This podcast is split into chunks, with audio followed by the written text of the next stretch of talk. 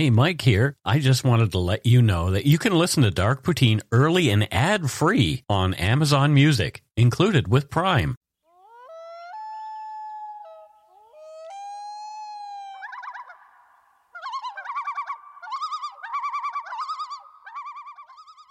Oh, look, it's Dark Poutine time. Once more. Once more and again, I am Mike Brown, and that's Matthew Stockton. Hello. How are you? 10 out of 10, thank you. 10 out of 10. Well, you know, I'm about nine and a half out of 10. What would put you over that last half a percentage? Get rid of this gas. Oh, nice. Don't be doing it while I'm in the studio. exactly. please. Exactly. Oh, God. This episode's a little different. We're tackling something that you're more familiar with. So you wrote the episode, you did all the research for it. I edited it, Yeah. but but it's it was really well done. I'm You're a good editor.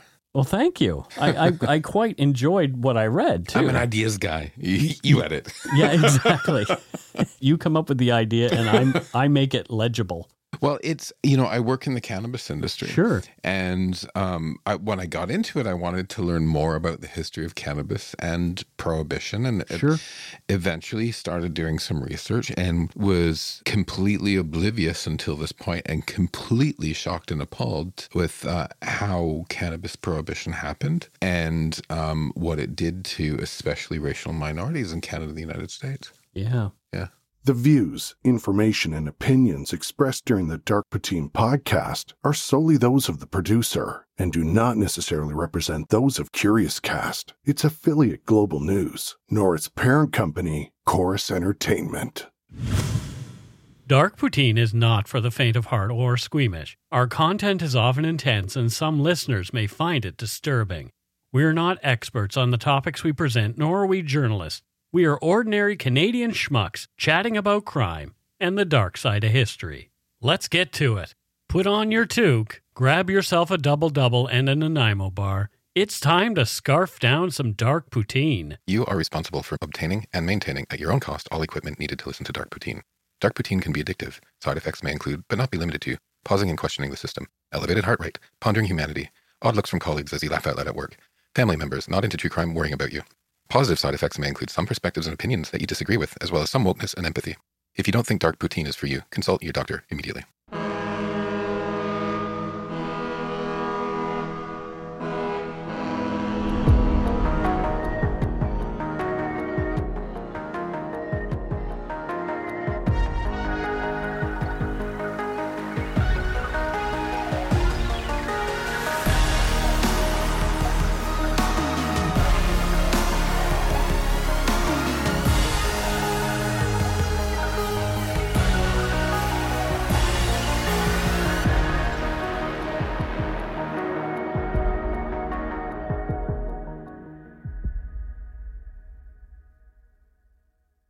As the week of 420 approaches, cannabis enthusiasts across the globe are gearing up for a celebration like no other. But amidst the excitement, we must not forget the dark history behind cannabis prohibition in Canada and the USA. Contrary to popular belief, the criminalization of cannabis was not a result of scientific consensus about its harmful effects or any widespread health concerns. Instead, it was fueled by moral panic, racism, and xenophobia. The criminalization of cannabis served as a tool to maintain a rigid social hierarchy, with those in power and privilege using it to oppress and marginalize those deemed inferior. As a result, the so called war on drugs morphed into a war on cannabis, ultimately becoming a war on minorities in Canada and the US. This is Dark Poutine episode 262 The History of Canada's Drug Laws, Racism, Moral Panic, and Reefer Madness.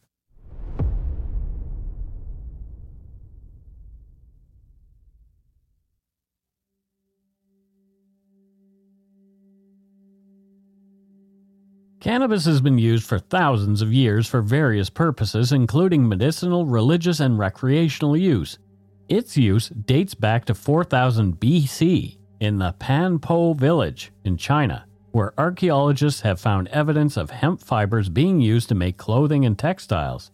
The Scythians, a nomadic people living in Central Asia, also use cannabis for various purposes. From 2000 to 1200 BC, they used cannabis to make hemp fiber and as medicine. They also used it recreationally, with evidence suggesting that they would inhale cannabis smoke in small enclosed tents as part of a ritualistic practice. In India, the Atharva Veda, one of the oldest Hindu scriptures, references cannabis use. Written between 200 and 100 BC, the text describes cannabis as a sacred plant with healing properties. It treated ailments including headaches, fever, and dysentery. The Ebers Papyrus, an ancient Egyptian medical text written around 1550 BC, also references cannabis use as a medicine. The text suggests that cannabis was used to treat inflammation and pain, as well as to promote appetite and induce sleep. In ancient Greece and Rome, cannabis was also used for medicinal purposes. For example, the physician Dioscorides, who lived from 420 uh-huh, to 200 BC, wrote about the plant's medicinal properties in his book De Materia Medica. He recommended cannabis for earaches, edema, and pain. In 1839, Western medicine was introduced to the therapeutic uses of cannabis by William O'Shaughnessy, who was, surprise, an Irish doctor. O'Shaughnessy conducted research which showed that cannabis did not have any negative medicinal effects, leading to a rapid rise in the plant's use in pharmaceutical contexts. Okay, get this, Mike. Okay, By 1900 here in Canada, yeah. using cannabis was as simple as ordering some from the Sears or Eaton's catalog. Well, there you go. Isn't that incredible? So you could sit in your outhouse and think, hey, look, I can order some weed. yeah, so and then wipe your bum with the. Right. So Sears and or Eaton. So the U.S. You you guys have Sears. You know what it is for our non-Canadian friends. Think of Macy's or David Jones if you're in, in in Australia or Selfridges in the UK. Like literally, that's where you could get your cannabis from. Crazy. Yep. It should be that way now, really. It would make your job a lot easier. Yeah. Cannabis was relatively easy to obtain in Canada until 1922 when Emily F. Murphy came along, helping to stoke the fire of moral panic. Some of our listeners who know Canadian history might be thinking, you can't mean Judge Emily Murphy, the feminist hero. Yes, yes, we do mean her. Many people don't know the whole story about Emily Murphy because right up to the current day, we've only been fed the whitewashed version of her. An article in Vice by Joshua Ostroff titled The Mother of Canada's Marijuana Laws is a Feminist Hero and a Racist Monster was written in 2017. And some of you may remember that was History Year in Canada, which also coincided with the government legalizing cannabis. From the article, quote, Canada's year long celebration of its history has been consistently sullied by, well, its history. From people pointing out John A. Macdonald's genocidal tendencies to protests over the statue of Edward Cornwallis, the Halifax founder, who placed bounties on Mi'kmaq scalps, including children. Perhaps the feds were hoping to rectify that by having this year's Canadian History Week theme be human rights. This brings us to Canadian historical icon Emily Murphy, leader of the pioneering feminists known as the Famous Five. Prime Minister Justin Trudeau described Murphy and friends just last month as trailblazers for social justice who define the future of our country. Well, this is true, but what JT left out is that Murphy's influence on Canada was as grotesque as it was great. In fact, Trudeau was elected on the premise of undoing the lesser known part of her legacy that defined the future of our country's racist marijuana laws. Emily Murphy, also known by her pen name Janey Canuck, was a writer, journalist, magistrate, and influential reformer in both political and legal spheres. Born on the 14th of March, 1868, in Cookstown, Ontario, she became the first female magistrate in the British Empire. She was a member of the Famous Five, a group of women who led the successful campaign to have women recognized as persons under British law, known as the Persons Case. A fierce advocate for women's rights, Murphy was an outspoken feminist and suffragist unafraid to challenge the status quo. She was a self described rebel dedicated to breaking down barriers and advocating for gender equality. Through her work as a magistrate and writing, she paved the way for future generations of women to pursue positions of power and influence in Canada and beyond. And and that was the good that she did. And, Yep. and we can't begrudge her that. But we really do have to get the whole picture of, of who she was and, and which what most of society was back then as well. Um, what was conveniently left out was that she was a leading figure in the campaign to criminalize cannabis in Canada. In 1922, she published a series of articles in Maclean's magazine that claimed cannabis use led to moral degeneracy and was a serious threat to public health and safety. She also advocated for harsh penalties for those caught using or distributing cannabis, and her writings helped to popularize the idea that cannabis use was associated with violent crime and other social ills.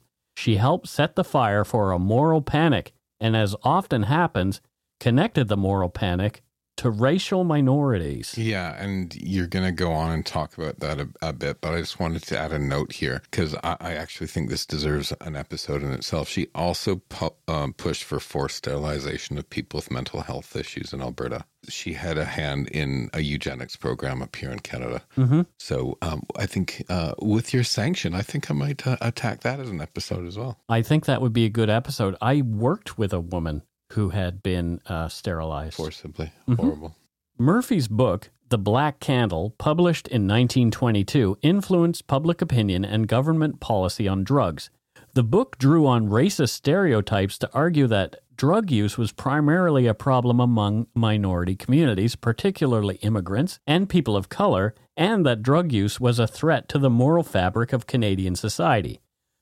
Here are just a few of the quotes from the book, and these are really nasty. Yeah. Quote These peddlers of marijuana are always foreigners, darkies, and Latin Americans. They specialize in selling to school children, and their wares are distributed from the schoolyard.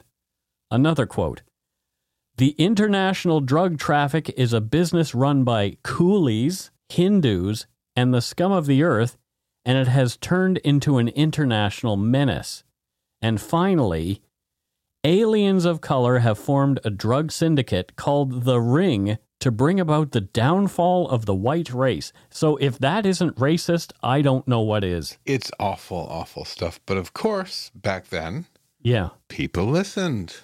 of course. yeah. Right, I don't even, I I mean, some of the terms that she used, I'm not even sure about, but I had to look up the word coolie. Never, that's the one that I didn't know what it was. And I don't even want to You know. can Google it. Yeah. Um, and and to be honest, I, I actually asked a, a, friend who's a black woman um, because uh, whenever there's racial epithets, is that the word? Sure. Uh, indirect quotes. I'm like, I, I said to her, like, I don't. She's like, just don't use the N word. But she said, this is truth, Yeah. right? This is truth. And she, she she said, from my personal opinion for you, Matthew, this truth has to like a, a light should be shone on it, right?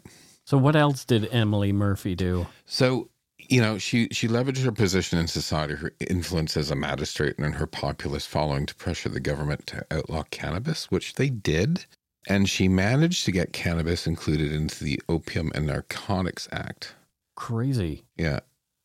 So So, so which is weird, right? Like throwing cannabis in with opium and the other narcotics. But it, it it's interesting. It was a hundred years ago this week, actually. yeah. Tell us about that. Okay. On April 23rd, 1923, 100 years ago, with no debate in Parliament, Canada became one of the first countries in the world to criminalize cannabis, 14 years before it was banned in the USA. After that, it had perhaps the toughest anti drug stance in the world. The headline in the Globe on the 24th of April 1923 read, quote, Canada resolves through stiff law to kill drug evil. Government determined to deal ruthlessly as if under martial law. The crackdown was severe and flew in the face of civil rights. Police were allowed to search anywhere but a domicile without a warrant. There were minimum incarcerations of six months for simple possession with no minimum limit set, with some people getting 15 years and no right to appeal. Many people were being arrested without evidence, beaten, their names splashed all over the press, and then deported. Of course, it wasn't just Emily Murphy. Matthew and I always find it interesting to try to understand the context of time and the socio political landscape that drives the darker parts of Canadian history. And history isn't always black and white, excuse the pun, Yeah. uh, but multi layered and usually messy. And there often aren't any real heroes. There aren't. No. You know, people we hold up in high regard often are human beings who have really sort of interesting, sometimes terrible ideas. Yeah. So let's move from drug laws being made in Ottawa to the other side of the country, here in Vancouver. Home of Dark Poutine Worldwide HQ. In our research, many articles point out that it was primarily anti Chinese racism that was critical to the passage of these extraordinarily severe drug laws. Before Canada's national drug laws were extended, a broader anti Chinese sentiment was present in Canadian society, especially here on the West Coast. Several factors, including economic competition, racial stereotypes, and fears about the impact of Chinese immigration on Canadian society, fueled these xenophobic beliefs. For example, in 1907, there were anti Asian riots here in Vancouver. Chinese immigrants were seen as a threat to the economic interests of white Canadians, particularly in industries like mining, logging, and fishing. They were often paid less than white workers for the same work and were accused of undercutting wages and taking jobs away from Canadian workers. That old chestnut. The media and popular culture often portrayed Chinese immigrants as, quote, unassimilable and uncivilized. On one hand, they were seen as exotic and mysterious, and on the other, dirty, immoral, and diseased. From the Victoria Daily Times, May 2nd, 1922, quote, The Chinese in Canada have never added a single worthwhile thing to this country. They are, like so much dead wood, taking from the resources of the country and returning nothing in exchange. End quote. Holy crap. Yeah. Uh, the negative stereotyping was reinforced by government policies such as the Chinese Immigration Act of 1923, which effectively banned all Chinese immigration to Canada until 1947. And and we're planning a whole episode. I've started writing it on the Chinese Immigration Act at the Yeah, and the head tax and Yeah. all that kind of thing. There, that's one that's been on the list. Matthew likes to tackle the more historic things because the, the true crime ones make you depressed. They make me sad and depressed, and it's really hard. Yeah, exactly. This broader anti Chinese sentiment was reflected in the moral panic over opium use here in Vancouver, specifically targeting Chinese immigrants. By portraying opium use as a Chinese problem, politicians and the media could tap into pre existing fears and prejudices about the Chinese people and use those to justify the extension of drug laws to protect the white race and Canadian society more broadly. Emily Murphy leveraged this Vancouver citywide panic over Chinese immigration and opium use in many articles she wrote for Maclean's magazine, helping to spread the xenophobic moral panic about all drugs across the country. In the article Deporting of Ah Sin to Save the White Race Moral Panic, Racialization, and Extension of Canadian Drug Laws in the 1920s, author Dan Malleck writes quote, Murphy's first article was entitled The Grave Drug Menace. The first page delineated that this was a Chinese menace. It featured a threatening drawing of a hand with long fingernails holding a Chinese tablet, a picture of a wizened Asian man with smoke coming out of his ears, and a photo of an Asian man smoking a pipe. The text itself focused primarily on white female addicts and warned that, quote, all folks of gentle and open hearts should know that among us there are girls and glorious lads who, without any obliquity, without any obliquity in themselves, have become victims to the thrall of opiates. Murphy explained that drug use posed a serious threat to the white race, as it accounted for most cases of miscegenation that's interracial relations and possible reproduction. The quote continues In subsequent articles, Murphy accused the Chinese of continuing their nefarious activities behind locked doors and hidden passages. Several times she referred to her imaginary Chinese characters as Ah Sin, a quick shorthand for describing the moral failures of the Chinese, and had them engage in what was clearly meant to come across as foreign behavior. Overall, the article The Deporting of Ah Sin to Save the White Race sheds a light on how many moral panics and racialized fears can drive the expansion of legal regimes and the lasting effects of such policies on marginalized communities. Now, before you get into what you're going to talk about, we're seeing that happen right now in the United States with legislation against drag queens. Yeah. This is ridiculous. this, like, Moral panic. Moral panic, uh, I don't even know where to go with it. I know. I really don't. It's just insanity. And of course, it's happening in specific states that we, we, we're going to mention later on as well. Yeah. You know, speaking of these lasting effects, right? th- This stuff g- it goes on forever once it's in. Once once governments get some sort of power, they hold on to it, Mhm. right? The Opium and Narcotics Act of 1923, it was really a significant turning point in Canadian drug policy, and Right. it, it criminalized possession, sale, and cultivation of cannabis, making it illegal to use the drug for any purpose whatsoever. And it lasted for decades, right? There were various laws after it, but you know, cannabis was still illegal all the way up till 2018. Yeah, so almost 100 years later. Yeah. And as a result, there were some ingrained biases and prejudices of Canadian society against people who use cannabis. Yep. They were looked down upon. And when it when these laws are made by lawmakers who are spouting off racist remarks, it just sets the stage Yeah. for that to continue. The United States had its own moral panic about drugs, its own minority scapegoats, blacks and Mexicans instead of the Chinese, and its own Emily Murphy, a man named Harry Anslinger, who Matthew likes to call Harry Asslicker. Anyway, born on May 20th, 1892, in Altoona, Pennsylvania, Anslinger graduated from Pennsylvania State College, now Pennsylvania State University, with a degree in dentistry. However, he never practiced dentistry, instead, choosing to pursue a career in the government. In 1917, he joined the Pennsylvania State Department of Agriculture, where he worked in various roles, including as an assistant to the state food administrator during World War I. In 1926, Anslinger was appointed as the assistant commissioner of the Prohibition Bureau, which was responsible for enforcing the nationwide ban on alcohol consumption. It was during this time that Anslinger began to focus on the issue of drug control. His views on drug control eventually led to his appointment as the first Federal Bureau of Narcotics Commissioner in 1930, and this was the precursor to the DEA Drug Enforcement Agency set up years later by Richard Nixon, Old Tricky Dick. Leading up to 1930 were the Roaring Twenties, a period of significant social and cultural change marked by liberation and experimentation.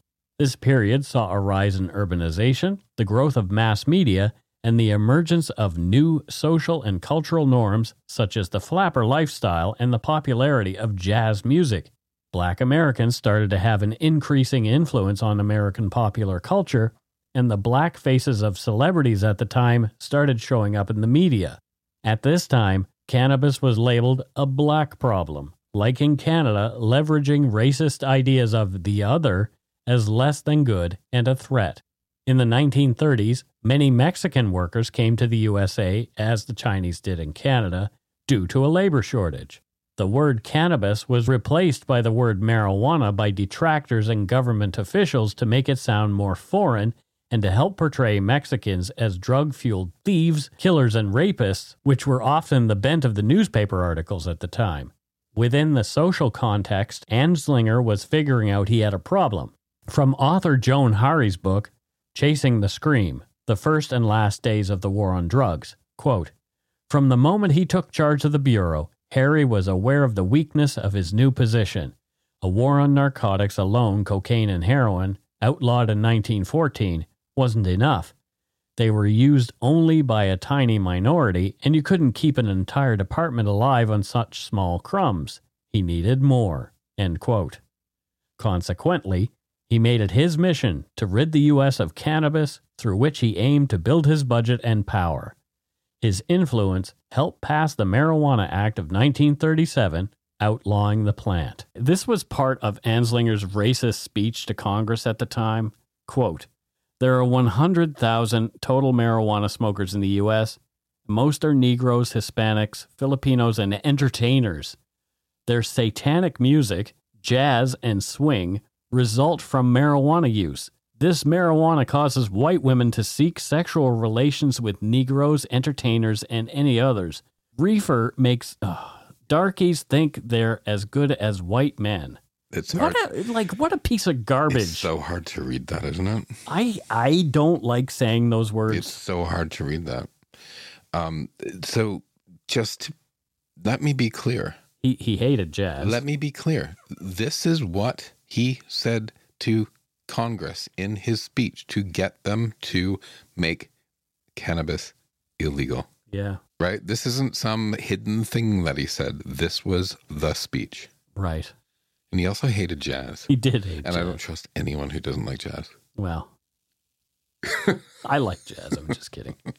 Again, we see how the banning of cannabis was deeply rooted in racism. In reality, Anslinger saw cannabis as a drug used primarily by black and brown people. He believed that cannabis made people violent and prone to committing crimes, and that it was a tool used by black men to seduce white women. Anslinger's views were not unique and were shared by many people in positions of power at the time. So in the 1930s to the 1950s, we have blacks and Mexicans targeted by police for drug offenses. Let's now fast forward to 1971. Richard Nixon was president. He also decided to leverage moral panic, stating that drug abuse was public enemy number one, and formed the DEA with the help of his domestic policy chief, John Ehrlichman. But it was never really about cannabis, of course. The social context he was working within was the rising anti war sentiment driven by the hippies and the black civil rights movement. He used the war on drugs as a facade to stomp down both movements.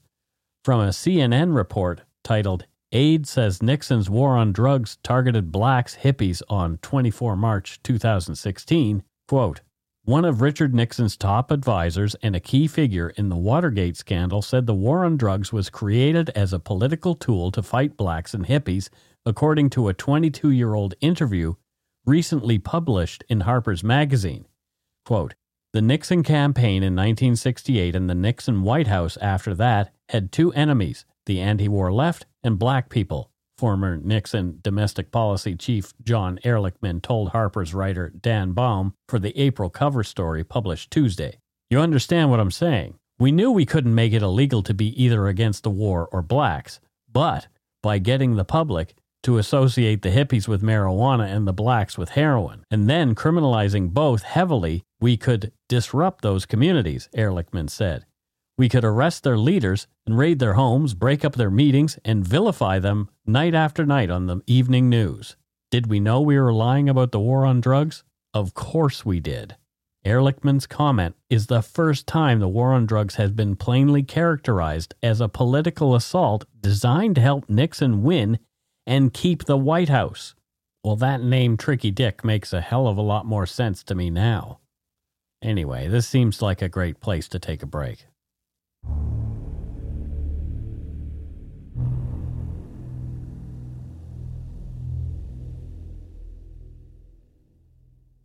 And we're back. So let's chat about what we've learned so far, Matthew. Oh my goodness. This this episode actually hurt me to say some of those words. Like it's like sure is historic, but those words are so hurtful to some people. Yeah. It's so divisive everything that we're seeing. Why do we need enemies? Why do we need a friggin' enemy? Is it to stay in power to say like That's what it's for. like a isn't it? certain German dictator did? Yeah. Yeah. Ugh. I think um, the reason why I thought this would be a good episode is because when I tell people about the racist roots of, of cannabis prohibition, they Mhm. kind of go, "Oh yeah, yeah, yeah," and then I'm like, "No, you don't. uh, You don't. You don't understand. Yeah. Like it was direct." yeah. And I've shared this with some of my colleagues Yeah. who work in the industry, and they were just shocked, absolutely shocked. Um, and I think what we're seeing here is like step back and look at the themes, the consistent pattern of you know somebody in power in a social context, and then using you know cannabis or drugs as a moral panic to stomp them down, as opposed to um, scientific proof of anything, right? Right. And you can see how it's and main, used to maintain social hierarchy with those in power and privilege using it to oppress marginalized others, right? Yeah. It's just consistent as a pattern, and you step back and you can see it time and time and time again. And like I say, now we're seeing drag Yeah. being being the thing. Oh, that's uh, you know the gays always get it as well, don't we? Right? The same thing is currently happening in North America as we saw with the drug war not so long ago. Drag as a performative art is not the real enemy, but the attempts to ban it are surreptitious discrimination against the LGBTQ plus community, specifically against transgender individuals who already face significant discrimination and marginalization. Banning drag shows is just another cowardly way to whip up a moral panic against the true target, which is now the transgender community. But I digress. While America zigged into a harsher stance on cannabis in the 70s, Canada zagged slightly with the Le Dain Commission. The Le Dain Commission was a royal commission assembled during Pierre Trudeau's first term as Prime Minister of Canada. The commission was tasked with studying the non medical use of drugs in Canada and providing recommendations on how the country should deal with drug related issues. The commission was named after its chairman, Gerald Le Dain, a respected judge and legal scholar. Four other commissioners with expertise in different fields, including law, medicine, social science, and law enforcement, joined Le Dain. According to the Globe and Mail on April 22, 1970, quote, New Drug Commission vows to take fresh look at marijuana use. Justice Gerald Le Dain said, quote, We will look at marijuana objectively and scientifically and report to the government what the real problems and issues are. End quote. The Commission's work began in 1969 and lasted three years. During this time, the commissioners conducted extensive research, held public hearings, and consulted with experts in Canada and abroad. The Commission's final report, Cannabis, a review of its harmful and non harmful effects, was released in 1972. The report was groundbreaking for its time as it recommended that the government decriminalize the possession of small amounts of marijuana for personal use. According to the Montreal Gazette on August 14, 1972, titled Le Dain Commission Recommends Decriminalization of Marijuana Possession, the final report of the Le Dain Commission said, quote, We recommend the decriminalization of the simple possession of marijuana for personal use because we believe that the present criminal sanctions are more harmful than the use of the drug itself. End quote. The report also called for the legalization of cannabis for medical and scientific purposes and recommended that the government adopt harm reduction strategies to address drug related issues. The Le Dain Commission's report was met with mixed reactions. Some praised the Commission for its evidence based approach and progressive recommendations, while others criticized the report for being too radical and out of touch with mainstream Canadian values. Despite the controversy surrounding the report, it significantly impacted drug policy in Canada and helped shift the public discourse on drug related issues. In an article in the Vancouver Sun on August 15, 1972, titled Le Dain Commission Report Sparks Debate on Drug Policy, Prime Minister Pierre Trudeau said, quote, The Le Dain Commission's recommendations represent a major shift in Canadian drug policy and will require careful consideration and debate. End quote. One of the most significant legacies of the Le Dain Commission was its influence on the government's approach to drug policy. In the years following the report's release, the government introduced several measures to reduce the harms associated with drug use. For example, in 1985, the federal government established the Canadian Centre on Substance Abuse to coordinate national efforts to prevent and treat substance abuse. Meanwhile, back in the USA, the war on drugs was drastically escalated by Ronnie Reagan in the 1980s, fronted by Nancy Reagan and the Girl Scouts of America with the wholesome "Just Say No" campaign. Girl Scouts, I didn't realize yeah, the Girl they Scouts were involved, right? And a very wholesome front, but it's you're gonna read this in a minute, backed up by a heavily expanded and militarized DEA. Yeah. Right. Do you remember that commercial? The guy with the frying pan, and he holds up an egg and said, "This is your brain." Yeah. And then he puts the egg in the frying pan and said, "This is your brain on Um, drugs." a couple years ago, I did an ad for one of my cannabis brands yeah. for Anti-Racism Day, Yep. and I did "This is your brain. This is your brain on racism." Oh yeah. Totally. During the war on drugs in the 80s and 90s, many drug related arrests were for low level cannabis offenses. According to data from the FBI's Uniform Crime Reports, approximately 80% of drug arrests in the United States during the 80s were for simple possession of drugs rather than for drug trafficking or more serious offenses. Cannabis offenses accounted for a significant portion of drug arrests. During this period, the federal government also adopted policies that focused heavily on cannabis enforcement. For example, in 1986, Congress passed the Anti Drug Abuse Act establishing mandatory minimum sentences for drug offenses and creating a sentencing disparity between crack cocaine and powder cocaine offenses, disproportionately affecting black people. This law also authorized military equipment and personnel for drug enforcement operations. The U.S. also implemented the Three Strikes Law, which you may have heard of. The Three Strikes Law is a sentencing policy requiring judges to impose harsh mandatory minimum sentences including life in prison, on people convicted of certain offenses after having two or more prior felony convictions. The law was first implemented in California in 1994 and quickly spread to other states, becoming a key part of the tough on crime movement that dominated criminal justice policy in the United States in the 1990s. The three strikes law aimed to target serious and repeat offenders. However, it resulted in the disproportionate punishment of nonviolent offenders, including those convicted of cannabis offenses. In many cases, those people have been sentenced to life in prison for nonviolent cannabis offenses. Yeah. So, like, this is the crazy thing. Somebody who is a pedophile Mm. goes to jail for months, Mhm. whilst somebody who has involvement in cannabis or worse yet, selling it goes to jail for life. Yeah. You can hurt a child physically, sexually, and psychologically for the rest of their lives, Yep. and you go to jail for a, a matter of months while You smoke some weed and, and, and, and watch reruns of cartoons, and you can you can go to jail for life. wow. That's why we're doing this episode during the week of 420 because people are celebrating, right? But Yeah. um, I'm hoping they take some time to think about those whose lives have been completely destroyed by these laws and to also remember it's not just from the past. People are still in jail and still being sentenced Mm-hmm. now.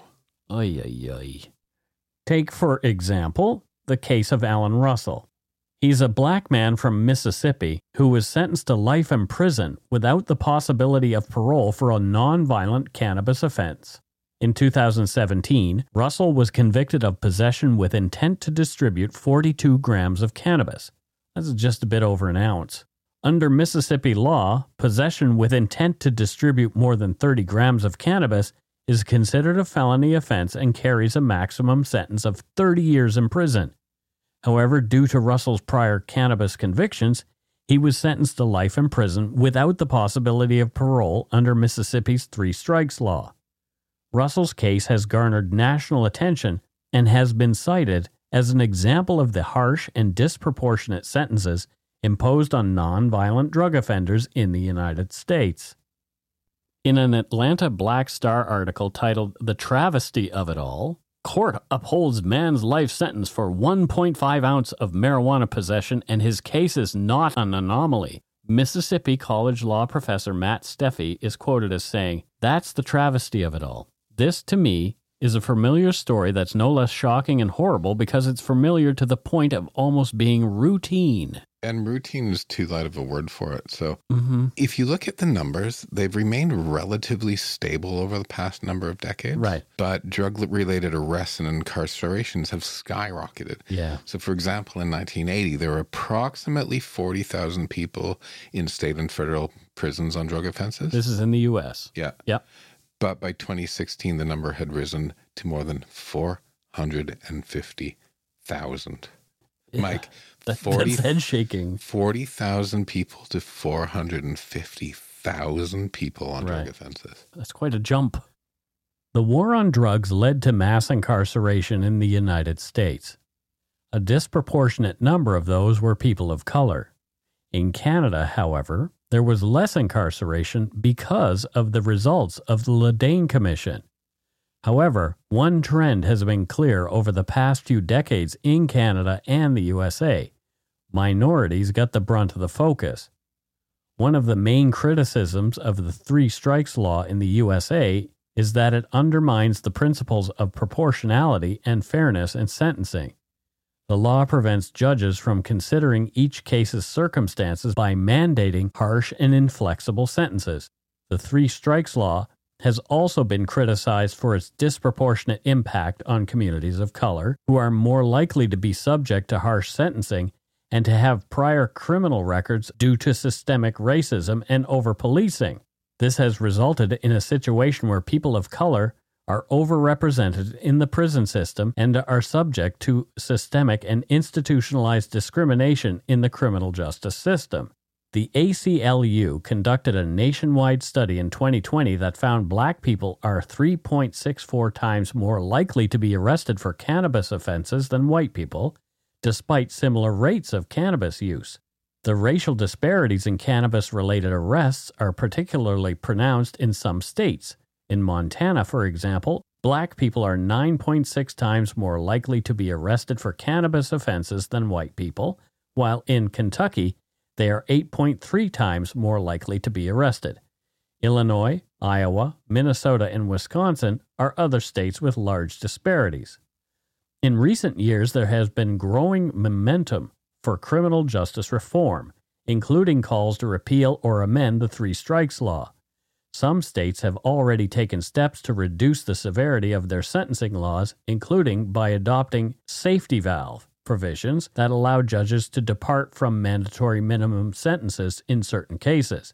However, much work must be done to address the systemic injustices in the criminal justice system and promote a more fair and equitable approach to sentencing. In Canada, according to data from Statistic Canada's 2019 cannabis survey, there are significant racial disparities in cannabis related arrests.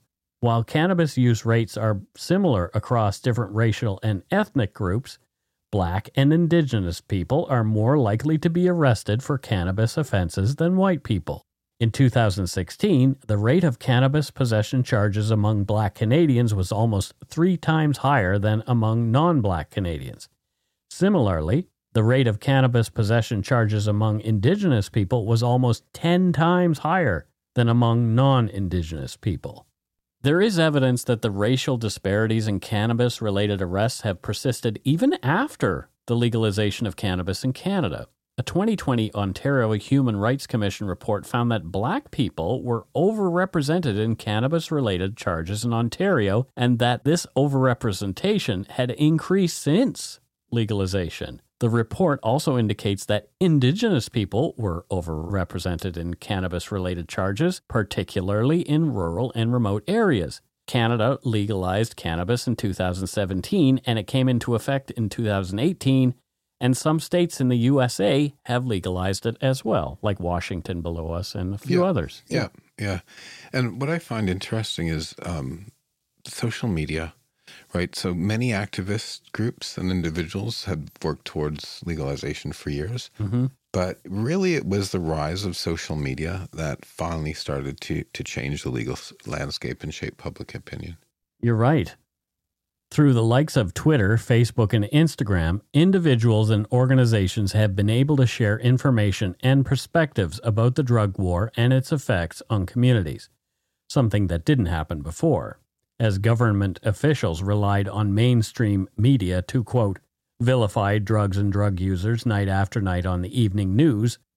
We would never have gotten to where we are today with cannabis legalization without social media. It provided a platform for people directly impacted by drug policies to share their stories and perspectives, including individuals arrested or incarcerated for cannabis offenses and family members, friends, and advocates who have witnessed the harm caused by drug policies. Increasing news coverage about potential medicinal properties of cannabis also helped to make the plant seem more benign to people, helping to pave the way for legalization. Some advocates argue that the legalization of all drugs could help to address the root causes of drug addiction and reduce the harms associated with drug use. This approach, known as harm reduction, emphasizes treating drug addiction as a public health issue rather than a criminal justice issue. Of course, there are also critics of harm reduction who argue that it sends the wrong message and doesn't do enough to address the root causes of drug addiction. Some people believe drug addiction is a moral failing and drug users should be punished rather than helped. However, the evidence suggests that punitive approaches to drug addiction are ineffective. Incarcerating people for drug offenses does not address the root causes of addiction and often worsens the problem. Those incarcerated for drug offenses are more likely to experience trauma, social isolation, and other factors that contribute to addiction.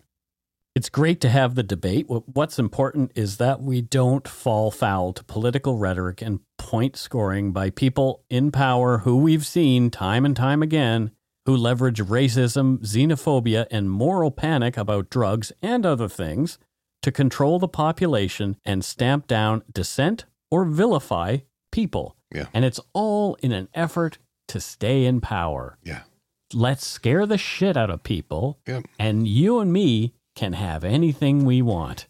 Keep them all fighting. Yeah, keep them fighting, and then in the background, we'll take all the money for Keep ourselves. keep all keep them all fighting amongst themselves. yeah, Yeah. and yeah, exactly. It's uh, oh oh yeah, and that gun lobbyist put money in my pocket too. Oh oh boy, I better not go there. Anyway, but we'll be called woke again. Who cares? Yeah, fuck them. And that's it for Dark Poutine episode 263 The History of Canada's Drug Laws, Racism, Moral Panic, and Reefer Madness. Have you ever seen Reefer Madness, the movie? I haven't. We should watch Reefer Madness together. I mean, fun. it's it's out of the public domain, so maybe one day we should just do it, do a YouTube video of Reefer Madness and us watching it and commenting on it, because it would be really like, oh my god, it's it is. I have seen it, and it is ridiculous. Yeah. And then, and then he went insane on his reefer and killed her with an axe. oh, oh my. Yeah. Anyway, yeah. It, when I did smoked weed, I just wanted to Chill. l- listen to Led Zeppelin and then go to Tim Hortons and eat a dozen donuts. Okay. Like that's pretty much that was my my thing. Like m- music and uh and snacks. You know, it's funny, Mike. Since legalization, um, it's been about five years now. Mm-hmm. There's there's um, a lot of people thought that um, there'd be a huge boom in cannabis usage. There's not. It's it's remained stable at about twenty five percent of the population. There you go. It's been five years. Not everyone didn't jump on the bandwagon. No. No. But uh, yeah, our after show, Matthew is working on something for the after show related to advertising and cannabis, which is interesting. I'm I'm so curious to hear what you come up with. Yeah, it'll be fun. Okay. Become a Patreon and join us. Yeah.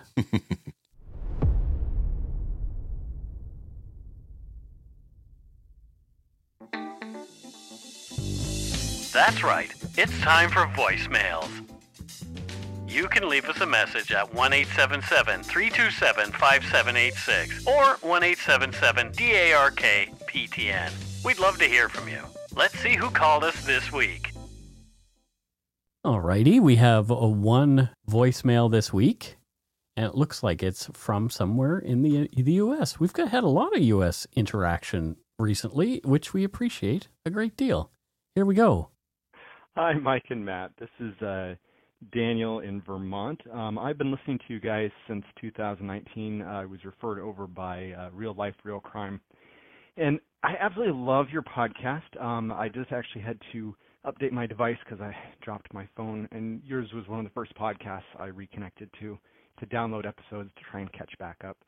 Um, you know, I've been thinking about calling in for a really long time. And uh, the episode that actually first inspired me to think about it was your one on the sleepwalking murder, and it made me think a little bit about my wife. Not that she committed murder, because that would be really bad, but um, she was a, quite the sleepwalker when we first got married. A couple funny stories. Uh, one time she woke me up in the middle of the night, turned the light on, screaming about a bat flying around in the room. There was no bat. Uh, another time she decided to take the comforter off the bed in the middle of the night because she needed to pack it so that she could replace it with a different comforter that one was uh, certainly an exciting moment.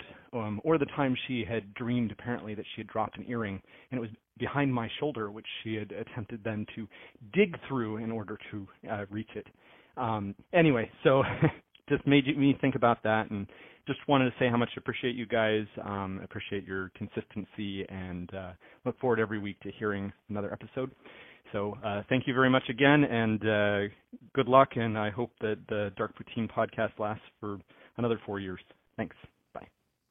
Well, there you go. Well, that was really nice. What a nice voicemail. Thanks, Daniel from Ver- Vermont. Yeah, um, Vermont is a place where I haven't been, but uh, uh, I've I've always kind of wanted to see more of that Isn't part. it up near where you grew up? It is, yeah, yeah. But I I just have never been. I um, woke up. I woke up from sleepwalking in the closet once.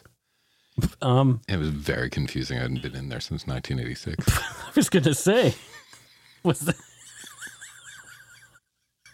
oh no, that is exactly where I was gonna go with that. Um, I used to uh, when I was suffering from sleep apnea, I used to scream in my sleep and flail around, oh, I do that. which was crazy, and uh, also, uh, and it's been sort of a pattern throughout my life. Mom and Dad told me one time it was actually the time that we were here in British Columbia. Um, I was sleeping on a cot on the floor in the hotel, and they were up still watching TV. You know, my sister and I had fallen asleep, and I sat bolt upright uh, on the cot and said, "They're gonna get us." And then I went right back to sleep. I was six. Wow. Yeah, so What TV were they watching? I don't know, Were they watching a cop and robbers? I uh, they never said, but anyway, it was. Uh, I don't know if they remember that because you know they're in their 80s, so they don't remember a lot of things. I don't remember a lot. I'm in my 50s. Me neither. Daniel, I hope your um, shoulder's okay. Yeah, and she got her earring. right, exactly. And uh, now he has a new phone because he dropped his other one. But what does Daniel do there in Vermont? Let's talk about that, Matthew. I I, I bet she does something. I have this thing. I always think people in Vermont run inns. Okay, like Newhart. Yeah, Wasn't that in Vermont? I think it was. I think so. Yeah. So I think he runs an inn. Oh well, there you go. Yeah. But It, it would be nice to run an inn. Yeah.